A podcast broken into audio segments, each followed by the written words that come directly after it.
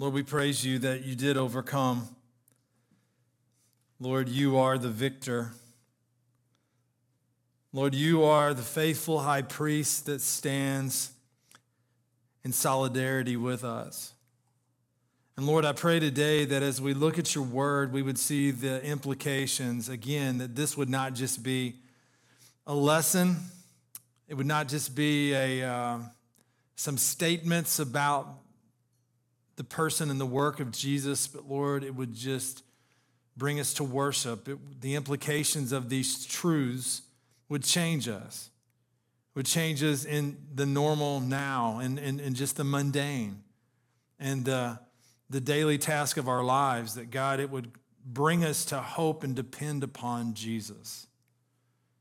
So, Father, through the power of your Spirit, we pray that not only would you speak through my words, but Lord, you'd open up hearts. And Lord, that you would bring everybody here to the same common theme of hope and dependence upon Jesus. It's in Jesus' name we pray. Amen. Have you got your Bibles this morning? If you'd open up to Hebrews chapter 2. Hebrews chapter 2, last week we started looking at Christ our representative. Christ our representative. And what we began to look at was why is the humanity of Jesus Christ so essential? Why is that so important? I was reading an article that I hope helps us to understand. Isn't it difficult sometimes when we stand here in 2021 and we seek to faithfully bridge the gap of, of, of seeking to uphold what the authors of Scripture and the meaning that they were seeking to convey, yet build a bridge of application to the current day?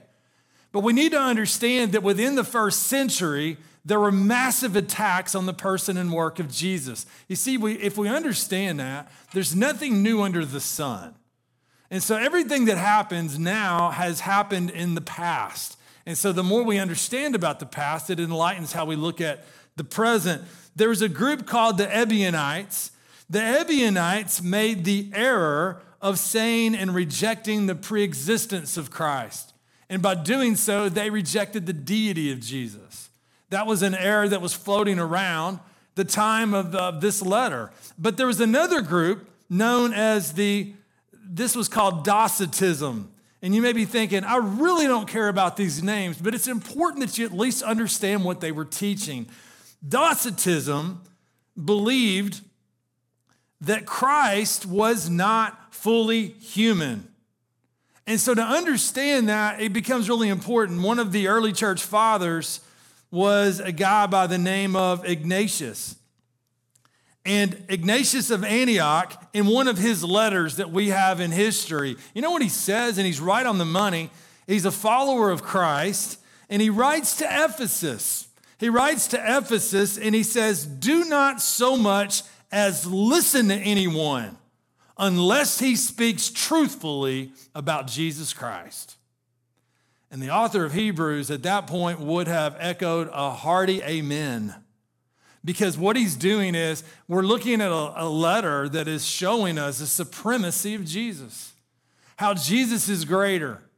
As the author writes to a group of Jews that had trusted Christ, that were tempted in the midst of their persecutions, in the midst of the sufferings of life, they were tempted to leave Christianity, go back into Judaism, what better way to start this letter by focusing on the greatness of Jesus? And that's what he's been doing in chapter one. Jesus is greater than the prophets. He's greater than the angels. He is the prophet, the priest, and the king. As we get into chapter two, in those first four verses, he says, Look, pay close attention to what you've heard, lest you drift. And then in verses five through nine, he shows us this remarkable way in which Christ restores that which we have lost through the fall. How Jesus is the ultimate one, he is supreme. And so, as we've moved down into verse 9, all the way to the end of the chapter, we see seven ways the humanity of Jesus is essential. Seven ways it is essential. Why is it necessary for Christ to be fully God, yet fully man. Well, we began that journey last time. We saw that the humanity of Christ is essential in his substitution, number one, in his substitution for our sin. We saw how it is essential in his suffering. We saw how it also is in his sanctifying work. But then, fourthly, last time, we saw the remarkable truth that Christ accepts us as his brothers, which shows us that it was absolutely necessary for Jesus to be fully man in order for that to take place. Last time we were together, we left off with some quotes that he begins to allude to.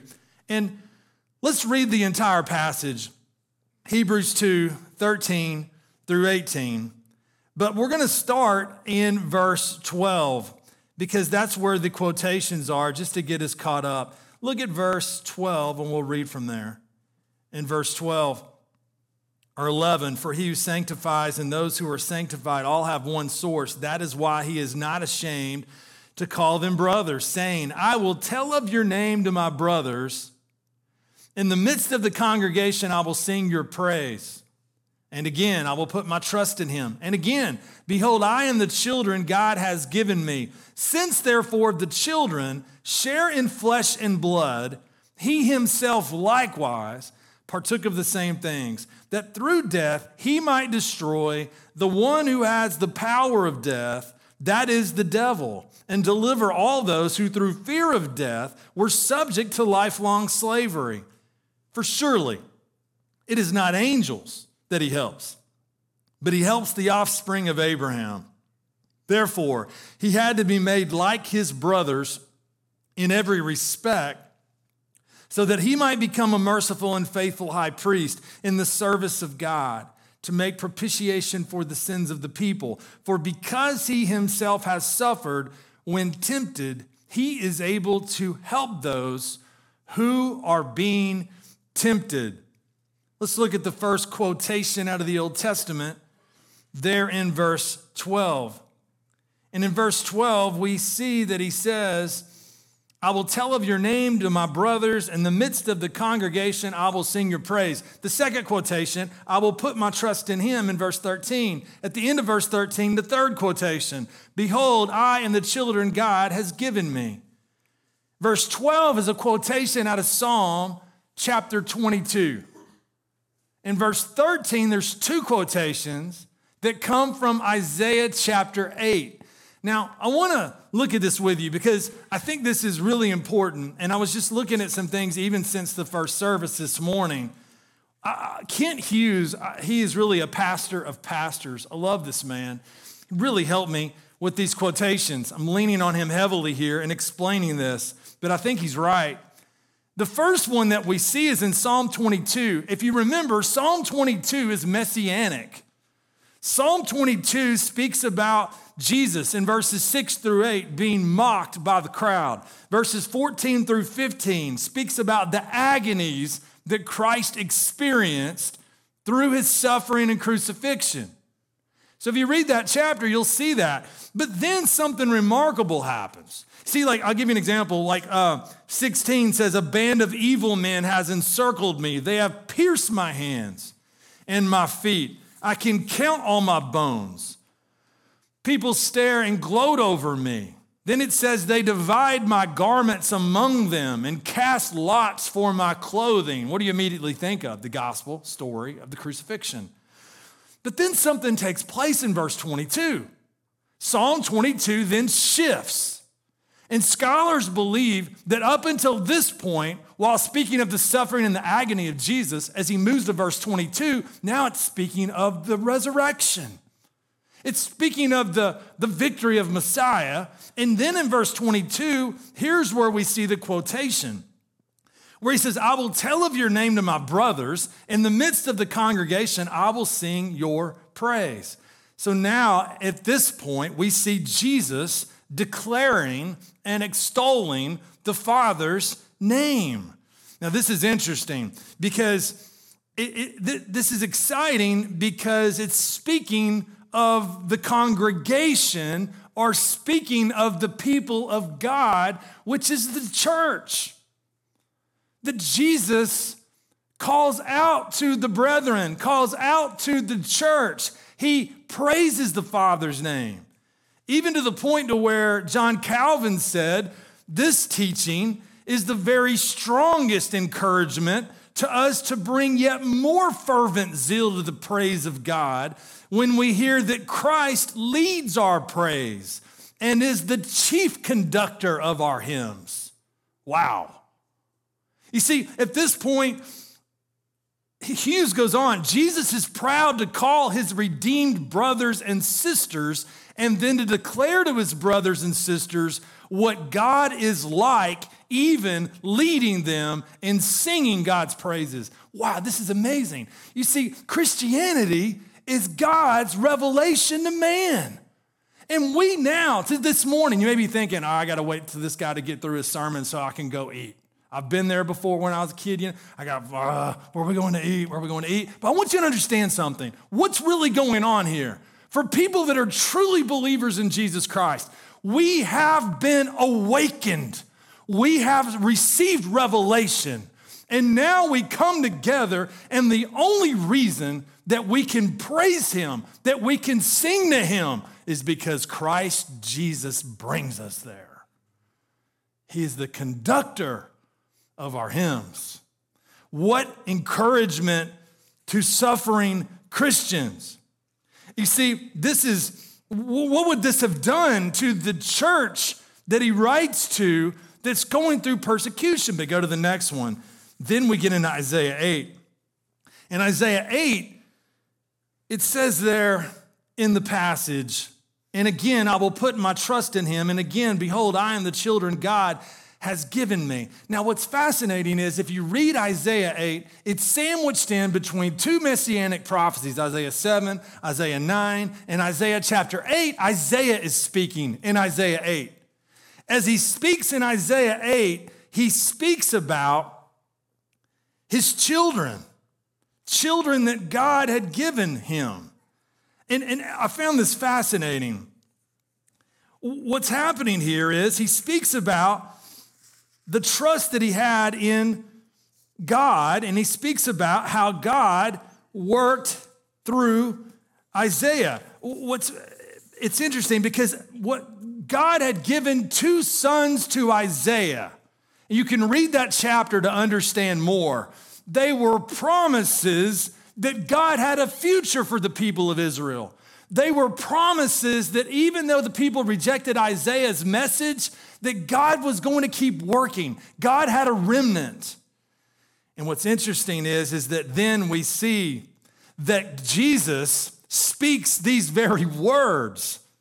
You see, Christ, then we see Isaiah's words in the mouth of Christ in this passage, where it says, I will put my trust in him. Hughes says that while undergoing persecution in the flesh, Jesus depended on God. While in the frailty of human flesh, Jesus exercised faith. Even his final words on earth were words of dependence. What solidarity, what communion of nature Jesus shares with the suffering church. They suffered, so did he. They were weak, so was he. They must depend on God just as he did. Isaiah depended on God. Then we see God in his wisdom puts those very words in the mouth of Christ. He depended on the Father. And now it's a call for the church to continue on and keep trusting. There's a third quotation. The third quotation is this Behold, I and the children. I jumped ahead there.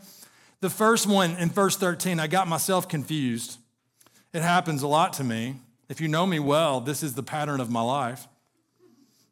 In verse 13, Isaiah is exercising trust in God, calling others to trust in God. Jesus uses those words. What I was speaking of with his kids, and I got confused, is the second quotation Behold, I am the children God has given me. What's happening here in that second quotation out of Isaiah 8?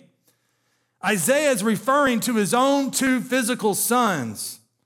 Two sons. One of them was named, now this would have been a great name for one of our kids, Maher Shalal Hashbaz. Can you imagine? That would be a tough name to call out when, when he hits a three pointer. Um, but the meaning of that name was the, the spoil speeds, the prey haste. And what it's it's a, it's a prophecy.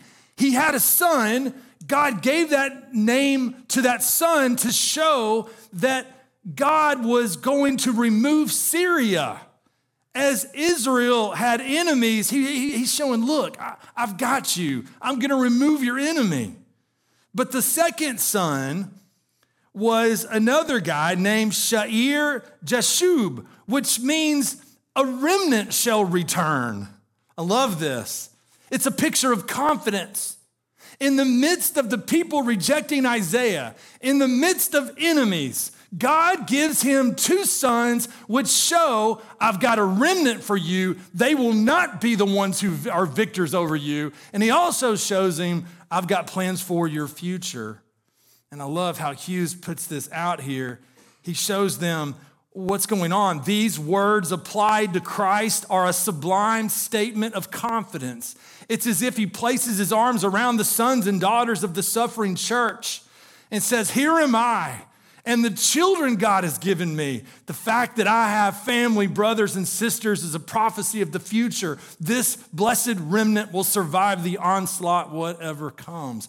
You see, there's solidarity between Jesus and his people. And just as, as we see in Psalm 22, we're reminded to trust in God because of what Christ has done for us. When we look at Isaiah 8, we're reminded yet again, as the words of Isaiah are put in the mouth of Christ, we're reminded that God has a plan for his people. And think of the comfort that it would have brought a suffering church that are disillusioned in their persecution to understand no, no, no, don't, don't be, don't be deceived into thinking that you fall away. Don't be overwhelmed. Understand that God has a plan. And the only way this plan could be successful is by Jesus bringing this solidarity through his humanity. That's what he's doing. He's saying, You want to understand why the humanity of Christ is so important? Do you want to understand why we call the incarnation, why that's such a theological importance? Because apart from Jesus becoming not, not just like man, but fully man, we cannot now be in solidarity with him. We can't have unity with him. We can't have oneness with him. But because of Christ, he takes these two passages and he gives encouragement to the church that he writes. As we keep going, we come into our first point this morning. It's the fifth way that the humanity of Christ was essential. It's essential in his victory. It's essential in his victory. And he's speaking about a very specific victory in our text. In our text, he's speaking about the victory that he accomplishes over Satan. Now, we know in the future, the ultimate way this victory will be established is Satan being cast into hell forever. But we also understand through the pages of Scripture that that victory is accomplished at the cross initially. So, what do we see? We see that his humanity is essential in his victory in his victory. He says, Since therefore the children share in flesh and blood, he himself likewise partook of the same things. Now, this is exciting. Notice what he does. He refers to the people of God as what? He refers to them as his children. Children. I, you remember in John chapter 1, verse 12, it mentions those who receive are the children of God. Um, I like this one translation. Have you ever heard of J.B. Phillips? He does a translation on the New Testament. It used to be more popular than it is now. Sometimes it's really good. He says, he, he takes this verse and says, Since then the children have a common physical nature as human beings, he also became a human being. So that by going through death as a man, he might destroy him who had the power of death, that is the devil. We see in this verse a victory that Christ has over the devil. And we see the children here as a focal point. Charles Spurgeon says this He says, I cannot help drawing your attention to those two words, the children. Hear that sweet expression again, for it is one of the choicest descriptions of the saints, the children. You are all sons of God through faith in Christ Jesus. What a wonderful influence the children have in the house. How many of the arrangements are made especially with a view to them? How much of the wear and tear of life to their parents is for their sakes? He goes on and says, And we may truly say concerning our Father in heaven that his plans, his arrangements, his actions, his gifts are very emphatically for the children. What is he doing here? He's saying, Since therefore the children, since therefore the children. And then he says, Share what? In flesh and blood. They share in flesh and blood. And what is going on here? Do you see what he's doing? They share in flesh and blood. He himself likewise partook of the same things. He took on human nature.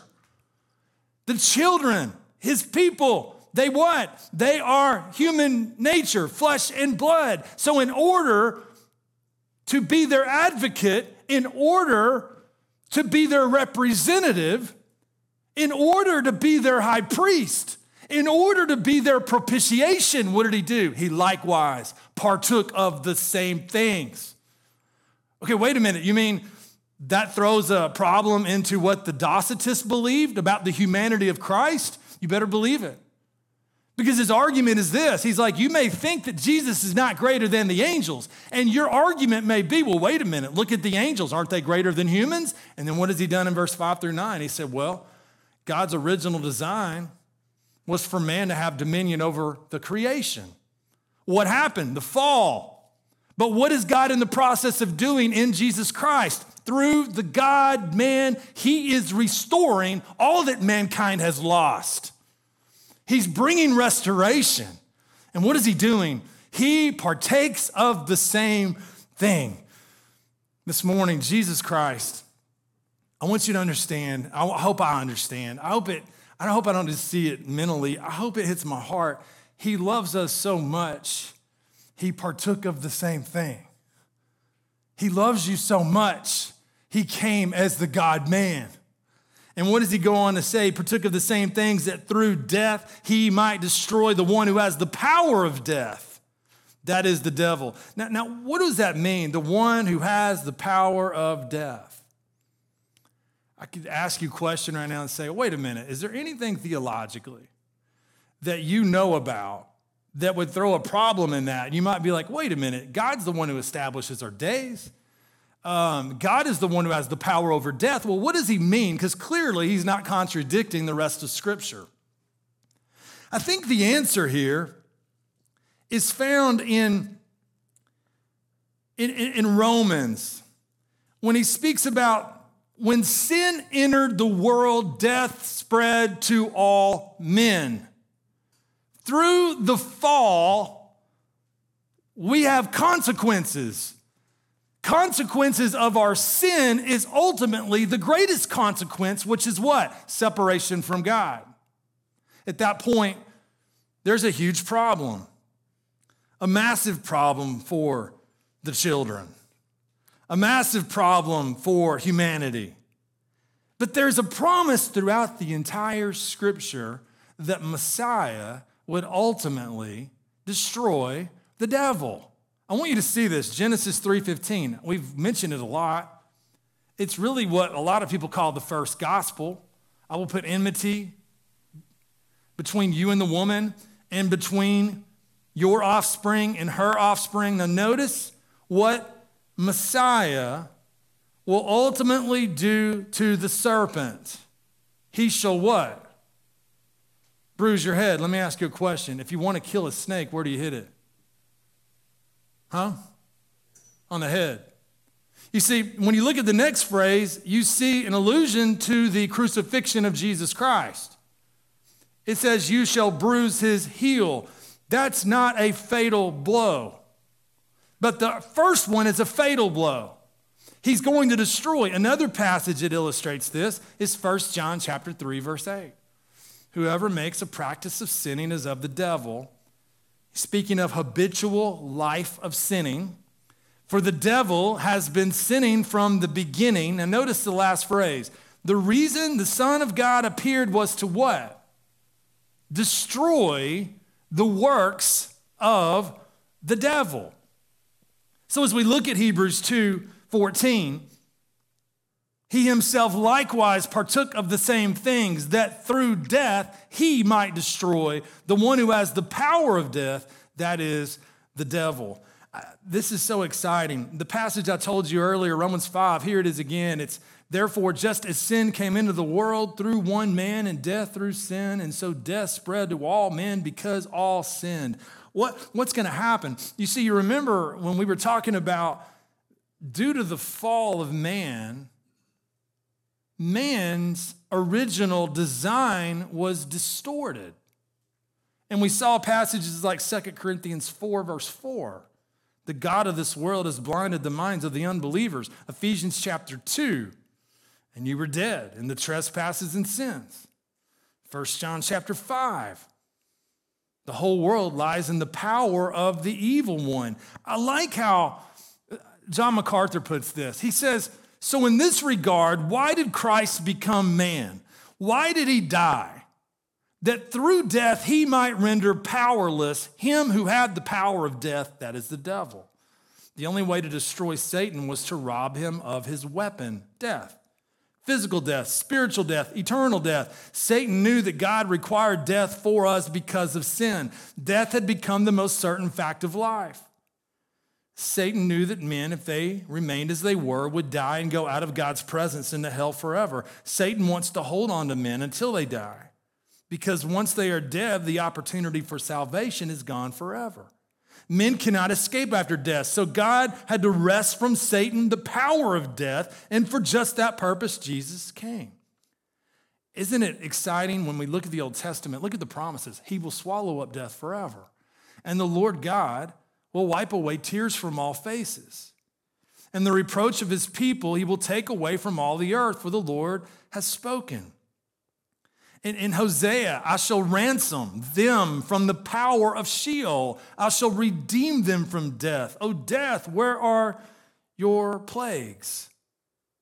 And then we read what Paul says about Christ when he says, and which now has been manifested through the appearing of our Savior Christ Jesus, who abolished death and brought life and immortality to light through the gospel. You see, this is a problem. So, what do we got? Seven ways his humanity was essential. Number four, and number five in his victory. Number six, in his emancipation. Numbers are off there, but that's what they mean. Number five in his victory, number six in his emancipation. Now, look at this. This is exciting because what did it require? What, you know, when we come to Easter in a very short while, you know, so often, isn't it exciting on Easter to look at 1 Corinthians 15?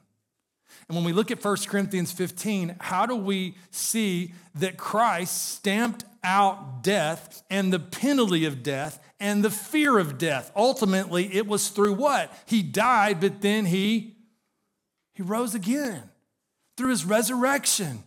You see, what's happening is, is that through the gospel, do you remember if you were with us on Sunday night last week or Sunday afternoon, we talked about the resurrection it shows us that Christ is the first fruits of our resurrection. It means that because Jesus rose from the dead, his resurrection assures our resurrection as the people of God. Means that our resurrection is as certain as the resurrection of Jesus. Now, think about that. You once have this situation that because of sin and because of Satan with the power of death and the consequences of separation from God, you even remember in Hebrews when it says it's appointed for a man to die once, and after that comes the judgment. What will set us free from the fear of death? What will set us free? That's where we're going here. You see, it's not just in his victory over Satan, it's in his emancipation, in his setting free of the captives. His humanity was essential in order for us to get through these. Uh, you know, we think about death and we think about the passages that speak about this Psalm 89. What man can live and never see death? Who can deliver his soul from the power of Sheol. Uh, even the psalmist spoke about the terrors of death. My heart is in anguish within me. The terrors of death have fallen upon me. But it's at the end of the passage, it's what Stan read for us earlier. Here it is. Oh, death, where is your victory? Oh, death, where is your sting? Now, notice the middle verse. The sting of death is sin, and the power of sin is the law. This morning, if you've never come to a place of trusting in Jesus for your salvation, as we examine why the humanity of Christ was essential, I pray that you would see something. I pray that you would see it was absolutely necessary for Jesus Christ to be fully man in order for the possibility to be there that your sins could be atoned for. You may be thinking, well, what, why? Why would I need this? Why would I need to be compelled to hear this? You may be thinking, just get me out of here. I don't want to hear any more about Hebrews 2. Why is it of utmost importance? Why is it of great, great importance for you to listen to this? Here's why the sting of death is sin, and the power of sin is the law. The law commands us to obey the will of God. Let me ask you something. Do you keep the law of God perfectly? James tells us that anyone who's broken the law, even in one point, is guilty of breaking the entire law.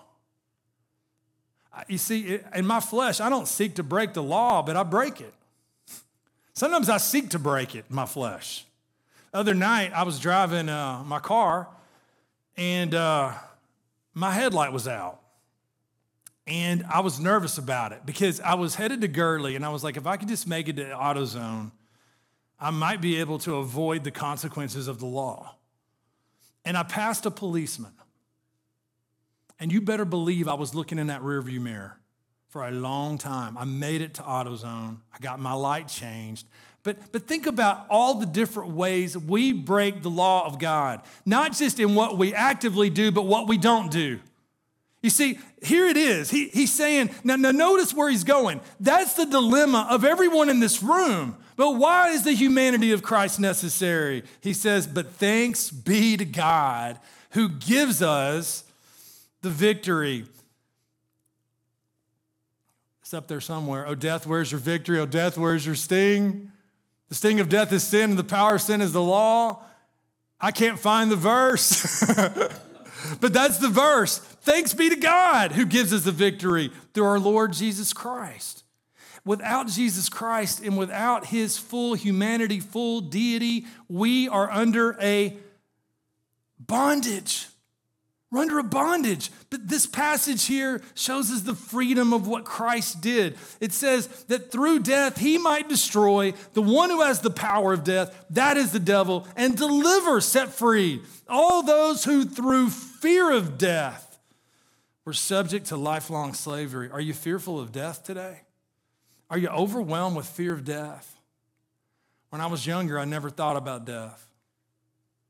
I sometimes would think about it when uh, I had a childhood friend named Kevin Works who suddenly died on the soccer field when I was a junior in high school. I was coming back from vacation with my family. We didn't have cell phones then, but at some point along the way, I found out that Kevin had died, and it shook me. I'll never forget it. It, it was a rocking experience in my life. But for the most part, growing up, I didn't really think about it. But you know what happens when you get into middle age? You start seeing people that you went to school with start dying. You start seeing parents of those best friends die. You lose your own parent. You lose maybe multiple. You lose relatives. You lose mom and dad. You've all you've faced this in your life. In, in younger kids, you've seen it happen with your uncles and your aunts and with your parents and their experience. But what do we see here? There's a fear of death. But what does Jesus do? He brings rescue, he brings deliverance. And notice what he does he delivers all those who, through fear of death, were subject to lifelong slavery. Slavery. Do you remember in Luke's gospel?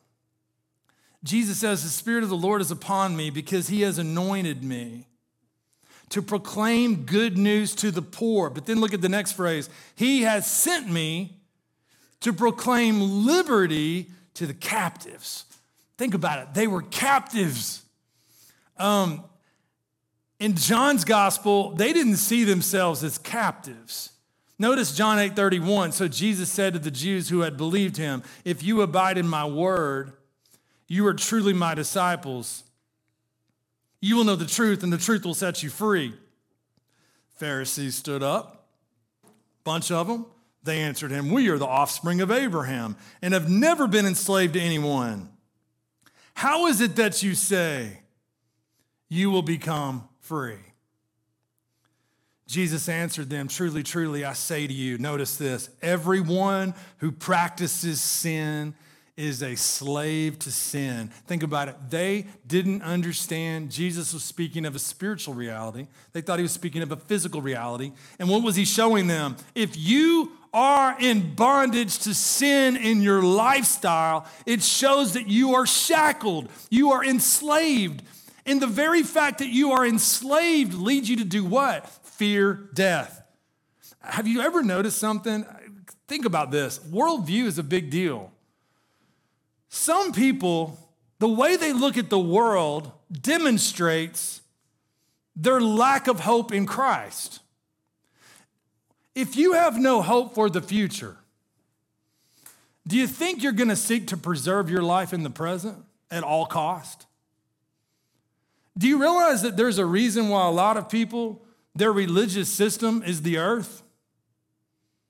Their religious system is global warming. Their religious system is fighting pandemics. Now, now don't want to in any way trivialize stewardship of not only our own life, but of the earth. But what I'm seeking of is there's a drastic difference in the worldview of someone who's not fearful of death in the future and someone else who only has the present, and that is it. Drastic difference. It's amazing. You look at a naturalist, you look at a existentialist, you look at someone in the world who's moved away from the things of God, it will affect the way they look at the here and now because the here and now is the best that it will ever be right now. Maintain it at all cost. Live as long as you can. Make it last as long as possible. But for the Christian, they're set free. And notice Titus 3. He alludes to the same type of slavery Luke and John's gospel to speak of. For we ourselves were once foolish, disobedient, led astray, slaves to various passions and pleasures, enslaved. But Christ breaks the power of sin. He breaks the consequence of sin. And what takes place? Now we no longer have to live enslaved to various lusts. And not only that, he breaks the ultimate consequence of sin. The ultimate consequence of sin is facing the judgment of God. And why did Paul say in Philippians, For to me to live is Christ, and to die is gain? And then again, the passage I think I couldn't find Oh, death, where is your victory? Oh, death, where is your sting? I want to ask yourself you a question this morning. Maybe you're with us today and you're thinking, I'm a Christian. I, I'm so excited because I believe that this is true. And your, your heart is sort of echoing uh, excitement about what you read in Hebrews 2, but maybe you're with us today and you're scared to death of dying. Maybe you're overwhelmed. I want to challenge you to do something. If that's the case, I want you to consider something. I want you to hit this head on. I, I, was telling the first group, maybe you're way past the days of index cards. I want you to take something small that you can write on, whether they're index cards, whether it's something on your phone, I want you to begin to start writing the promises of God as it relates to the freedom that Christ brings, the freedom from the fear of death. And I want you to begin as you face those thoughts, as you have those things come through your head, which makes you sort of, I'm scared of dying, I'm scared of death. I want you to begin quoting the Word of God in a moment, we're going to see that Christ is our high priest. Isn't it exciting that while our first, you know, like father Adam, he failed miserably in the temptations he had to Satan, But aren't you thankful that we have a faithful high priest who was tempted as we were, yet without sin? And when he went into the wilderness, he was tempted by Satan, but unlike Adam, he is the greater Adam. He is the second Adam. And rather than succumb to the temptation of Satan, what did Jesus do? He revealed who he was in his response, but what did he do? He quoted the word of God. I challenge you to do the same thing. As you deal with fear of death, as you deal with thoughts that get you off kilter, I want you to begin quoting the scripture. Stand on the word of God. Maybe you're sitting in the lobby of a, of a doctor's office. Maybe you're waiting on your oil getting changed. Pull out those cards and literally begin quoting them. Memorize the word of God. And every time those thoughts come into your head, stand on what the word of God says. Because here we see not only the essential nature of the humanity of Christ in his victory over Satan Satan, but we see it was essential that Jesus be fully man in order for us to be set free, whether it's various and lust that we're enslaved to, and ultimately the ultimate consequence of being enslaved to those lusts, which is separation from God eternally in hell. We don't have to fear death. In verse 16, for surely it is not angels that he helps but he helps the offspring of Abraham. Remember, we were talking about it, seems as if David in Psalm, when he was writing, What is man that thou art mindful of him? This is, this is a good place to say that. We, we, we imagine that as he's looking up at the stars and he's looking at the night sky, David's like, What is man? That thou art mindful of him. And here, this is another place to say it, isn't it? Why us? Why not the angels? A lot of people get hung up on stuff in the Bible and they say, well, that's not fair. Well, let me ask you this I bet it's not fair to a lot of our human response that God doesn't give second chances to the evil angels. Think about it.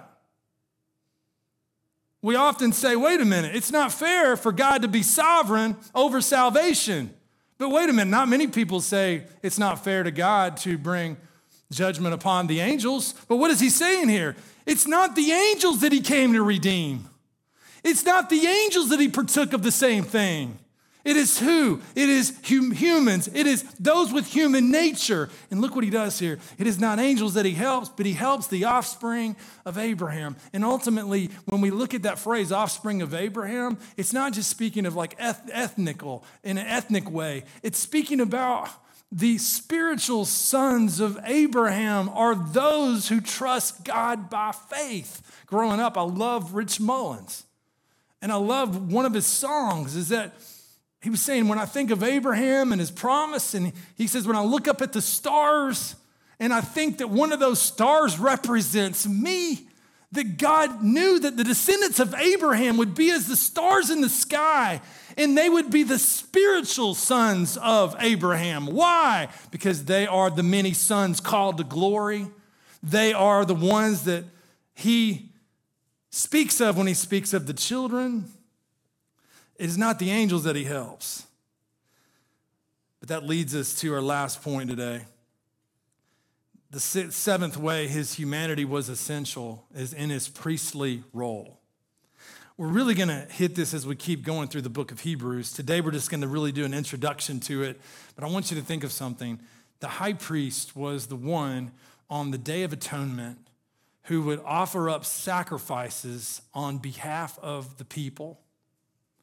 Yet Jesus is our high priest.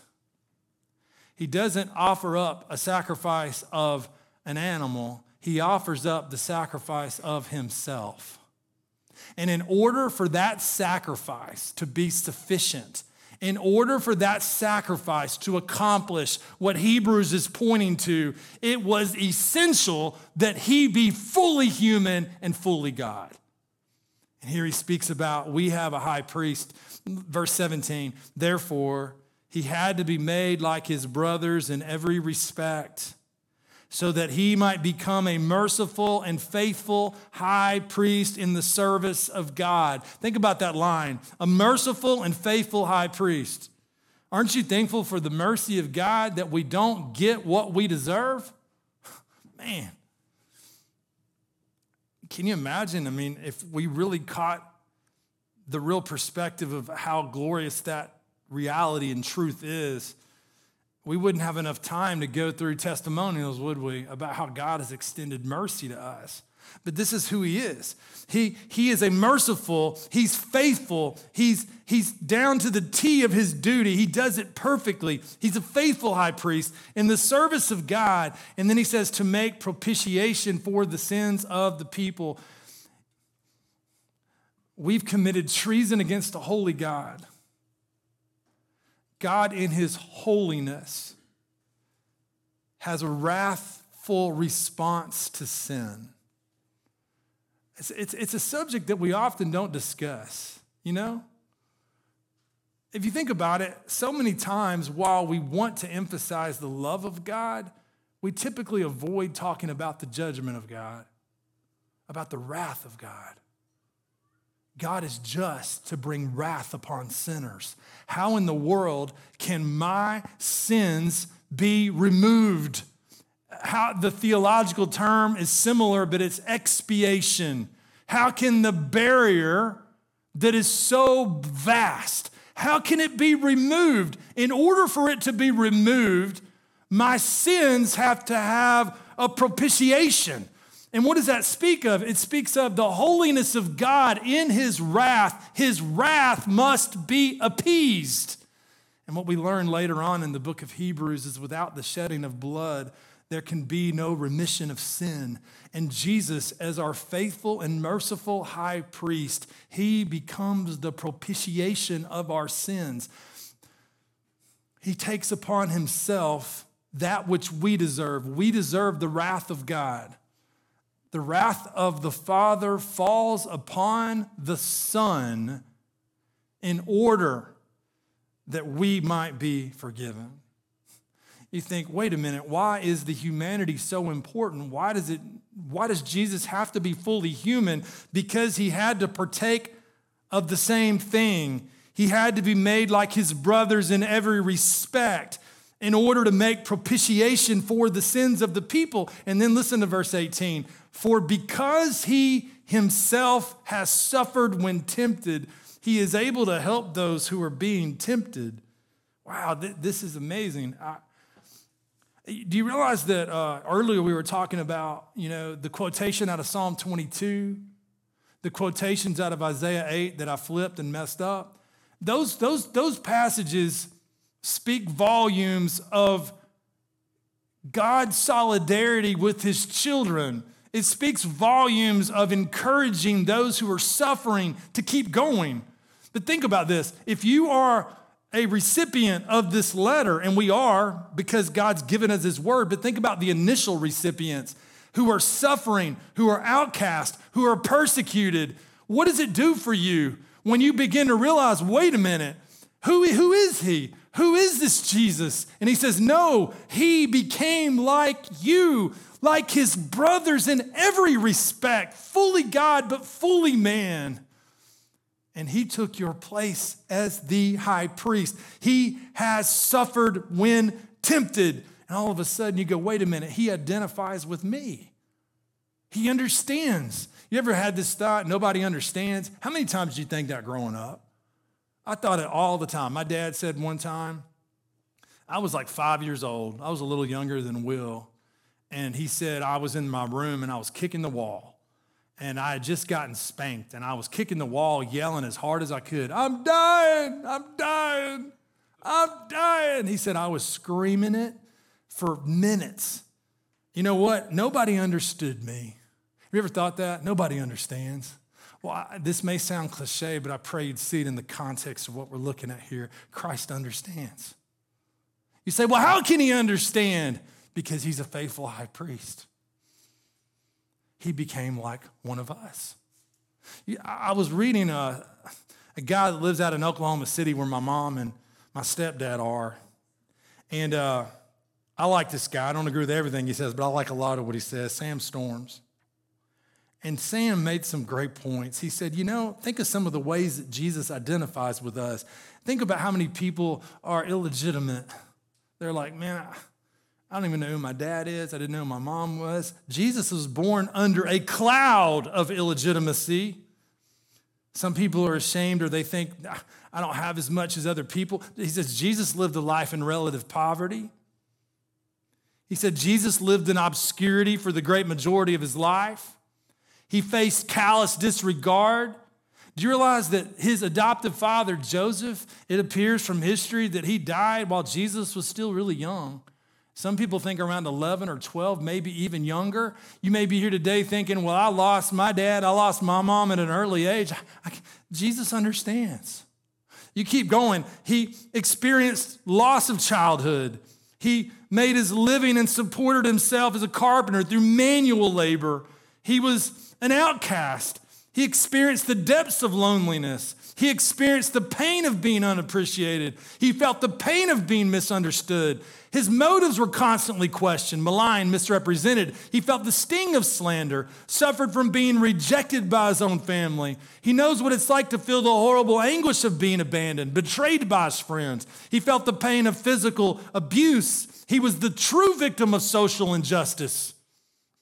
He felt the pain of being abandoned. Now, let me ask you something. And then you keep going with it. We'll see it later. But do you mean he has been tempted as we, yet he is without sin? We all have a breaking point, you know? You put the magnet of the temptation of sin against me, and so often, how long does it take for me to succumb to the temptation? Probably about 2% sometimes. But with Jesus, it went to 100%. He never succumbed to it in so many ways we can't even relate to him, but he relates with us.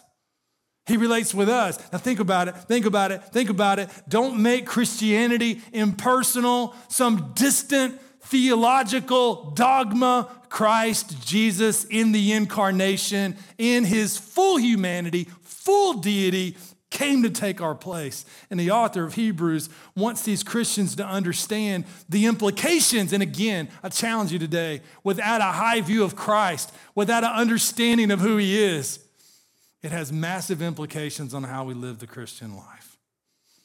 But this is our Lord, this is our God.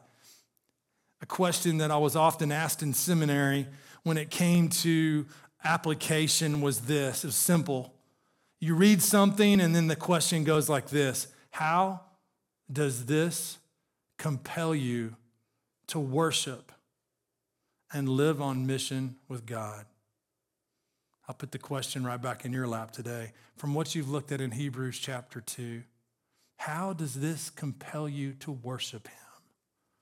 You see, wouldn't it be tragic if we listened to this and we walked out and all we got was this detached sense of, yeah, today we learned about who Christ was. But today, this is meant to draw us into worship, to offer up our lives to Him. I pray we'd see that. So we see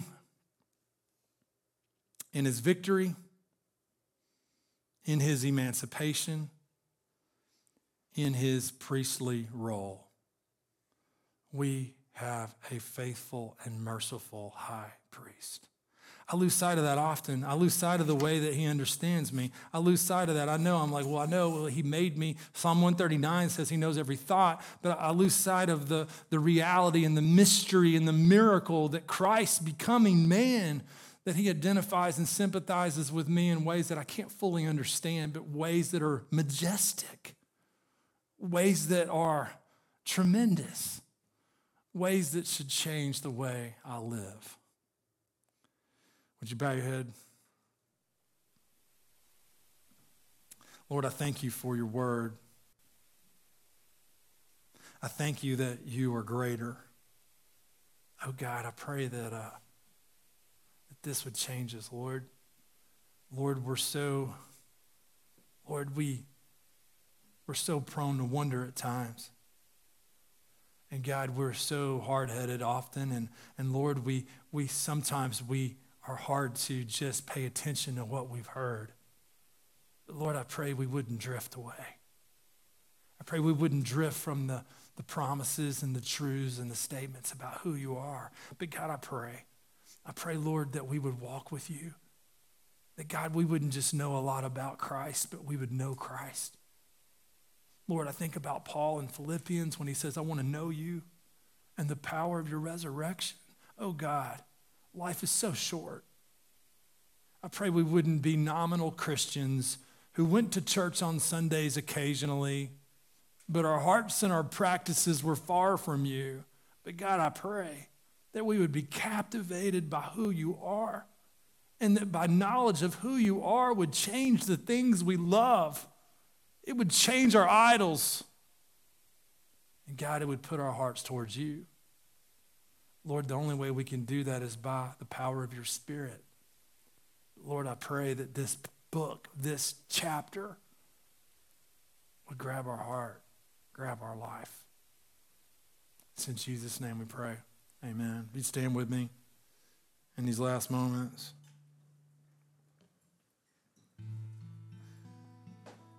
I was thinking, you know, what is, what is it that uh, I, I was uh, reading, uh, listening to an, a like a interview with a guy talking about the faith and talking about apologetics and, and Christian kids and teenagers. He was basically talking about how many professing Christians in high school they basically fall away from the faith in college, and it sadly reveals they never had a true root in Christ.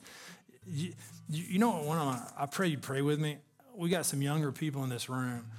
I pray that the Spirit of God would captivate their heart for a love for Jesus. Because you see, the author of Hebrews understood that as the Spirit revealed himself through his word, what was going to encourage these people to endure and to possibly even lose their life for the sake of Christ. It would be to fall so in love with who Christ is and the revelation of the knowledge of him that in that high Christology, they may walk and know him and understand that he is far greater. He is truly the pearl, the greatest price, the greatest treasure. That same is true of us today, not just college kids. But right now, let's go before the Lord. Charlie's going to be to my right in the hallway. Maybe you're with us today. You've never trusted Christ. And you're thinking, I've got a fear of death. I'm sick of living with it. But this Jesus, I want to know him. I want to follow him. I want to walk with him. Today, trust in him, believe on him. Look to Jesus. Maybe you need help just knowing what that means. Charlie would love to talk to you, others would love to talk to you. But right now, just go before the Lord. Let's pray that the Lord would just guide us in application as we leave today.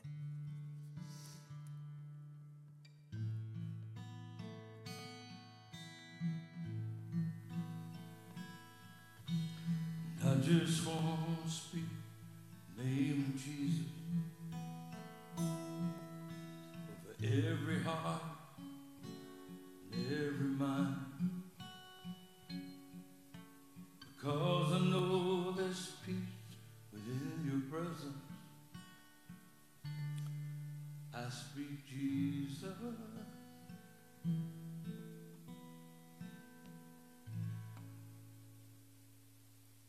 Lord, we thank you for your word that's perfect and authoritative and sufficient. And Lord, thank you for revealing yourself to us. And uh, Lord, we, we, we praise you, we worship you. And uh, Lord, I pray that uh, we would grow in, in light of these truths, that they'd have massive impacts on our heart and our life. Lord, as we leave, we again, we thank you. It's in Jesus' name we pray. Amen. You be seated uh, just a moment. Um, again, if you're interested in uh, coming to our membership class, uh, you don't have to join if you come to the class. We're not going to, we just lock the doors, and until you sign the card, you're not leaving. Just kidding. We'll let you leave. We really want you to be where God put you because if He's not put you here, you'll be miserable being here. So uh, we'd love for you to be here, though, if you're a guest, and uh, we want you to know that you're welcome, and we'd love for you to uh, pursue like uh, accountability and, and membership of the church. But um, I think I mentioned all my announcements. Uh, if you're interested in the ladies' Bible study, see Sarah. But uh, anything else I'm forgetting? Will, you got anything? hey, Will caught a big fish the other night. I'm telling you, it was solid. Solid fish, buddy. So if you need to know about it, just talk to him. He'll tell you all about it. And uh, but uh, I think we're done. Thanks for coming. God bless you.